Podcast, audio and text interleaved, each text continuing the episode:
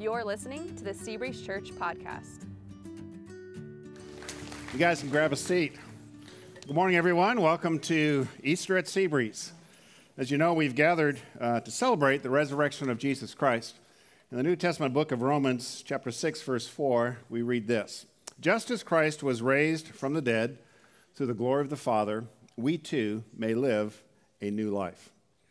What this is saying is that the resurrection of Jesus offers us a new way to live, a life that has a new set of patterns from the old patterns, a new direction and a new purpose. So, how is it that Jesus and his resurrection does that? How is it that we actually end up with a new way to live? Well, he does it primarily by changing our identity. When we decide to follow Jesus Christ, the core of our identity shifts and change, changes. And that's what we're going to look at this morning. Uh, the way we view ourselves, our identity, is, is how we think of ourselves, how we feel about ourselves, how we see ourselves.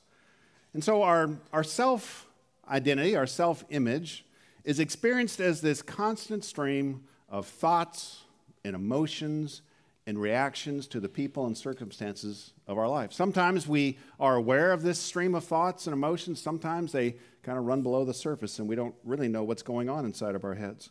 But we are constantly viewing ourselves and thinking about ourselves. And how we see ourselves drives what we do in life, how we respond to situations and people. So the question this morning is how do you see yourself?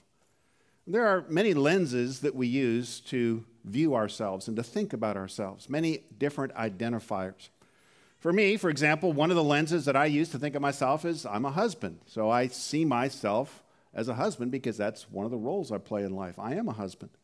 I am also a grandfather. I am also the pastor of this church. That's what I do for my career. I also think of myself, view myself as a, a good person, uh, a good man. So the fact that I'm a husband and, and a grandfather and a pastor and a good man, it isn't everything about me, but these identifiers and the other ones that I have, they give me direction in life. They help me to know what I should be doing. But what happens when one of those lenses gets cloudy or one of those identities is removed or is shaken? For example, if someone gets upset with me, it really shakes me because my identity as a good person is not agreed with by somebody else. And so they're looking at me and declaring something different about me than I think of myself, and it, it bothers me. I either get angry in response to that, or sometimes I get discouraged in response to that. So clearly, the way I view myself isn't anchored very deeply if someone's thoughts about me can change how I think of myself. Another example is I'm a pastor. That's what I've done here at Seabreeze for over 32 years. There will be a day, most likely in the future, if God allows me to keep living, that I won't be a pastor. Now, no day soon, but I'm not going to do this forever. So, who am I then? When I'm no longer doing what I have done for decades. For example, I've also been married for 38 years now. Most likely, one of us will die before the other. So, for the person who is no longer married, who are we then after decades of marriage? And this is the challenge with how we view ourselves. As long as we point to something or someone in this world to answer the who am I question, our self image will be on semi stable, somewhat shaky ground. Now, why can't we just look at ourselves in the mirror and declare who we are and declare our value? Why do we have to point to someone or something outside of ourselves to help us identify who we are? It's because of how we got this ability to think of ourselves in the first place, how we got our self image. And that's the first thing I want to look at this morning. How was our self image formed? Why is it that it appears that we are the only creatures on the planet who need to have this constant sense of value, and we need to establish our worth. Why is that? Well, it's because of the very first thing that's said about us as human beings in the Bible. This is the first statement made about us in Genesis chapter 1, verse 27. It says, So God created man in his own image. In the image of God, he created him. Male, male and female, he created them. What this is saying is that we, at the core of who we are, we are an image of God. And an image points to the original person or object that it is an image of. So, what that means is that we, by nature, are secondary beings. We are not primary beings. Let me explain it this way. Here's a picture of me and my shadow. My shadow is an image of me, it's an outline of me. Now, I am primary, and my shadow is secondary. In other words, I move and my shadow follows, not vice versa. My shadow doesn't take off and I find myself being dragged along. No, I move and my shadow tags along. Now, both me and my shadow are real, but my shadow is secondary and therefore it is dependent on me. It would not exist without me. It does not have power on its own without me. It is attached to me. And that's really a good example of who we are. We are image bearers of God. We are somewhat like shadows of Him. We are made in His image. Now, both of us are real. God is real, and I am real. You are real. But God is primary, and we are secondary.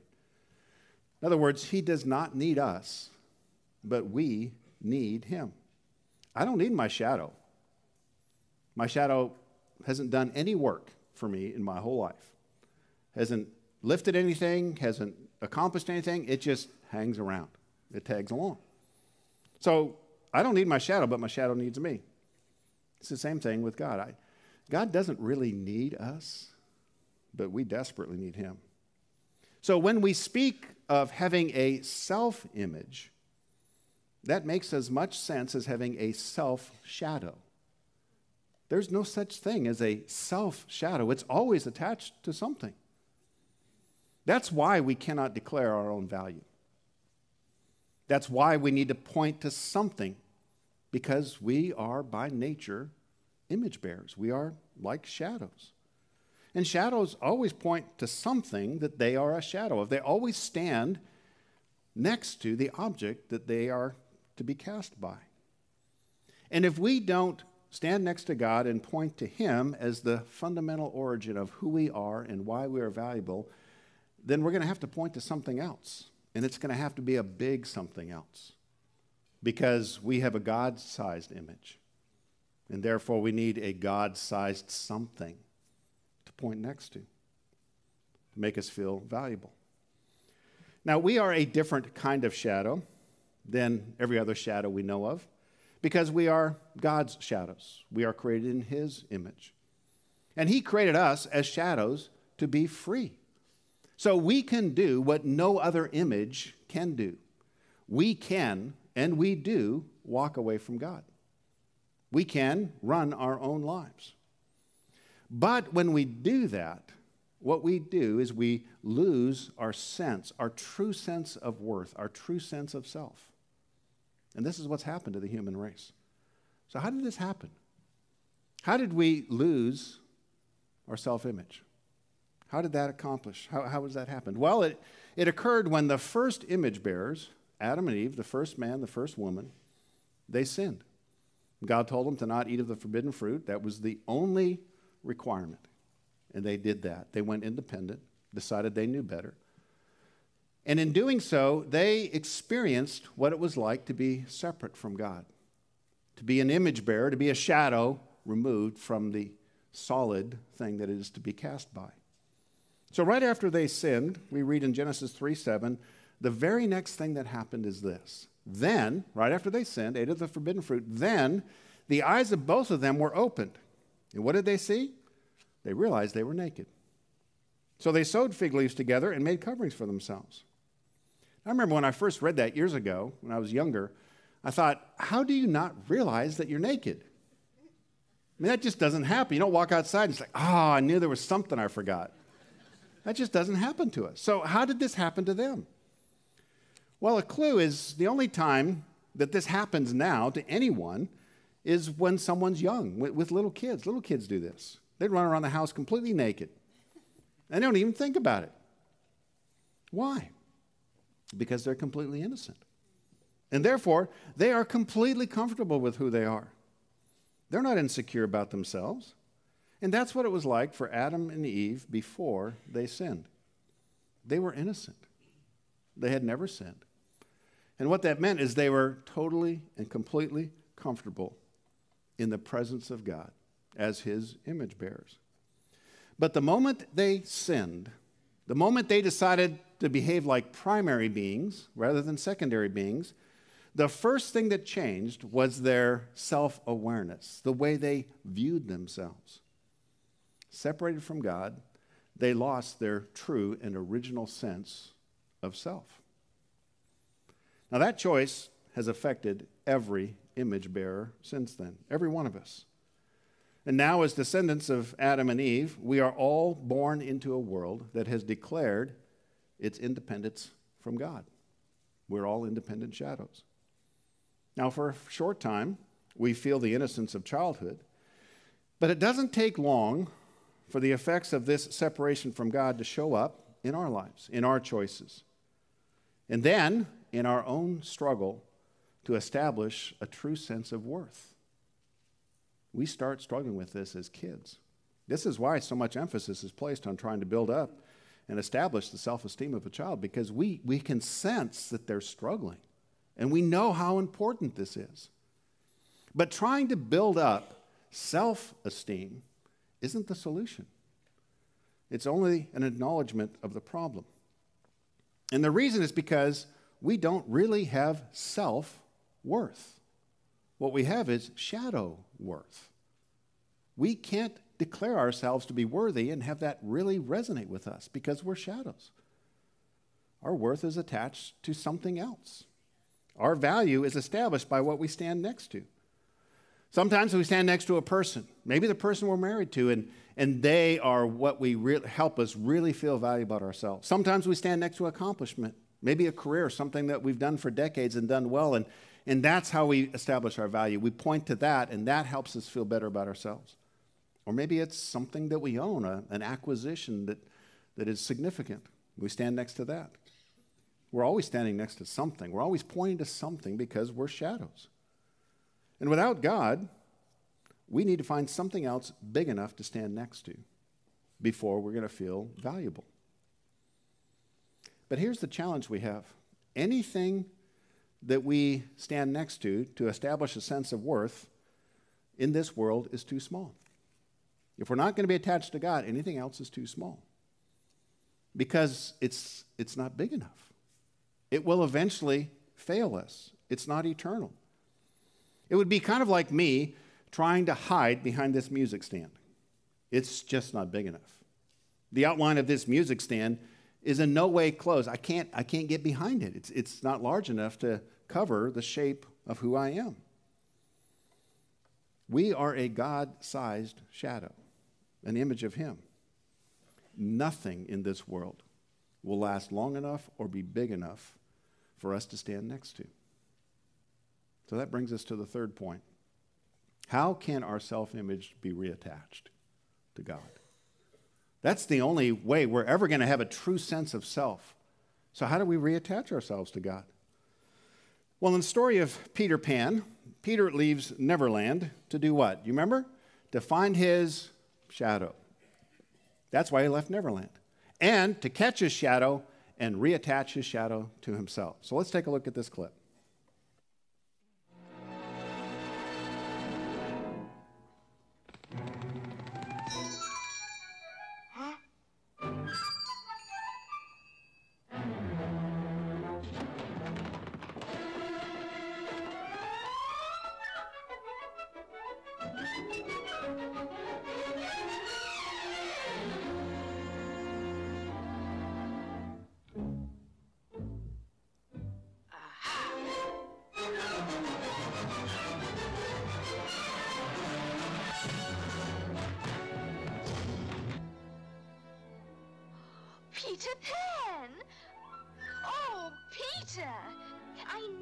Come back.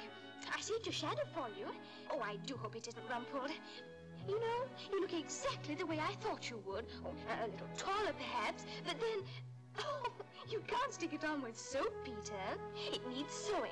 That's the proper way to do it. Most of the, the good stories, the stories like Peter Pan that we read to our kids and that are made into movies again and again, most of the good stories contain significant themes from the great and true story, God's story. And what Peter was trying to do in this story is what Jesus did, in fact, in the true and great story. He left heaven to reattach us as shadows to God. And like Peter's shadow, we, we run, we flee from God. But once we surrender our lives to Jesus Christ, our shadow is reattached. And we begin to taste and grow in a true understanding of ourselves again. Our identity is changed and shifted. It's described this way in Ephesians 1, verse 3. It says, Praise be to the God and Father of our Lord Jesus Christ, who has blessed us in the heavenly realms with every spiritual blessing in Christ. Those last two words are critical. In Christ, not next to Christ, not in the proximity of Christ, but in Christ. These two words are repeated many times in the New Testament because it describes how it is that we are reattached to God, how our shadow, how our image returns home again. So, what does it mean to be in Christ? Well, again, we need our shadow reattached to the one who created us in his image. We try to attach our shadow to everything else on earth, and it, it fails us, eventually fails us. So, how do we get reattached to God? We, why can't we just return to God and reattach ourselves? Say we've made a mistake. We want to return to God. We want to be reattached to Him. Why is that not enough? Well, it's because the separation from God caused by our sin has changed us. We've become different people. The moral outline of our life no longer resembles the moral outline of God's character. And there's a rule about a shadow that is unbreakable. Shadows must represent exactly the outline of the objects or the people that they are a shadow of. There's no exceptions to this. So, back to the picture of my shadow. This isn't a, a reasonable approximation of me. This is an exact representation of me. It's my shadow. So let's look at the second picture. What is this a shadow of? It's a shadow of a wrench. Actually, this wrench right here, we took a picture of with me holding it. Now, there's a significant difference between the outline of the shadow cast by this wrench and the outline of the shadow cast by me. Two very different shapes. And this is the challenge we have with reattaching ourselves to God the moral outline of our life no longer resembles the moral outline of God. And we can't contort ourselves into a sinless life any more than this wrench can morph itself into the shape of me. We can do better or worse, but we're never going to make ourselves once again fit within the moral outline of who God is. That's hopeless. So, what did God do? Well, he sent his son in the form of a man. His name was Jesus Christ. He was God in flesh. And what that means is that he now casted a perfect human shadow in the exact image of God. The outline of his life is moral perfection. And so when we place our lives into the hands of Jesus, we are now standing inside the outline of his moral shadow. And what that means is the outline of his perfect life now eclipses the moral outline of my imperfect, sinful life. Let me illustrate it this way. If I, if I take this wrench and I put it inside the outline of me, it's now in me, what do you see behind me? Me. That's the outline you see. The wrench is still here, but my body is now eclipsing the outline of the wrench. So all you see on the wall behind me in this picture is the outline of my body. This is the same effect when we put our lives in Christ. Your life is now in His shadow, and His perfection now eclipses your moral failures. You know, after the shadow is caught by Peter Pan, he begins to try to figure out how to reattach his shadow. And how does he do it? He tries to attach it with what? Soap. And that's really how people try to reattach their lives to God. They, they get out the moral soap and they start scrubbing some aspect of their lives, trying to clean it up, and they, they try to reattach themselves to God that way. But what does Wendy say about that? It never sticks. Remember what she said? Oh, Peter, you can't stick it on with soap. It requires what? It needs what? Sewing. And that's the truth with our shadows. You can't clean yourself up enough to reattach to the outline of God's moral character. It's going to require some sewing. So, how does the sewing of our lives to Jesus Christ occur? Well, there are two sewing words. They are the two titles that describe who Jesus is. These are the two words that the angels used to describe Jesus on the night that he was born. They said these two words to the shepherds outside of the city of Bethlehem, announcing the birth of Christ. Here's what they said in Luke 2, verse 11. Today, in the town of David, a Savior, that's the first title, has been born to you. He is Christ the Lord, that's the second title. So we sew our lives, we attach our lives to Jesus Christ, and therefore put ourselves inside his shadow, his perfection, by deciding to ask Jesus to be our Savior. Not just a Savior, but our personal Savior. What that means is we stop trying to change the shape of our wrench like life into perfection. We still try to be moral, but we realize we're not good enough. We can never get inside the moral outline of what it should be. And we recognize that only Jesus can forgive us for our sin and qualify us to spend eternity with God. So we ask Him to be our Savior. And then we decide to follow Him as Lord. Now, these are really two sides of the same coin. It's the reattach your life to Jesus Christ decision. They're not, they're, they're kind of two different aspects, but they're, they're really the same decision. They go together. And when you decide to follow Jesus as Lord, what that means is you simply decide to stay as close as you possibly can inside the moral outline of what Jesus has said. And what that means practically is the Bible becomes your guide for life because it contains the words of God. And you learn these words and you guide your life by these words. These words become your map for life. No one does it perfectly, but if Jesus is going to be our Lord, that means we keep getting back on track with Him. Now, this sewing is not just a one stitch activity, this is a lifelong activity. It does begin with the first stitch. The first stitch is very important. That's how it begins. You ask Jesus to be your Savior, forgive you for your sins, and you decide to follow Him as your boss, as your Lord.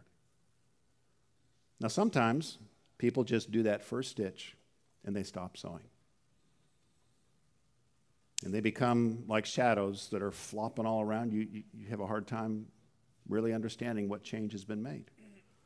Sometimes people sew one stitch and two stitches and they, they sew a few more and then they stop because they get discouraged.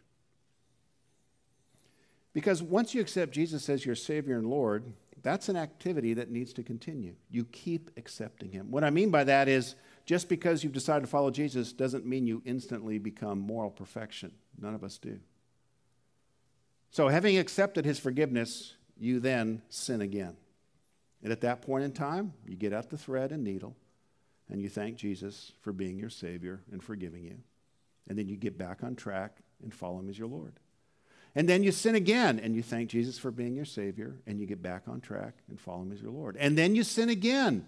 And this goes on and on and on and on. And what happens over time, if you just will keep sewing, the outline of your life begins increasingly to resemble the original purpose that God had for you. You become increasingly the person that God meant you to be. And what happens then is when the things that you stand next to in this world are taken from you or are shaken, you're sad, you're shaken, but you're not destroyed.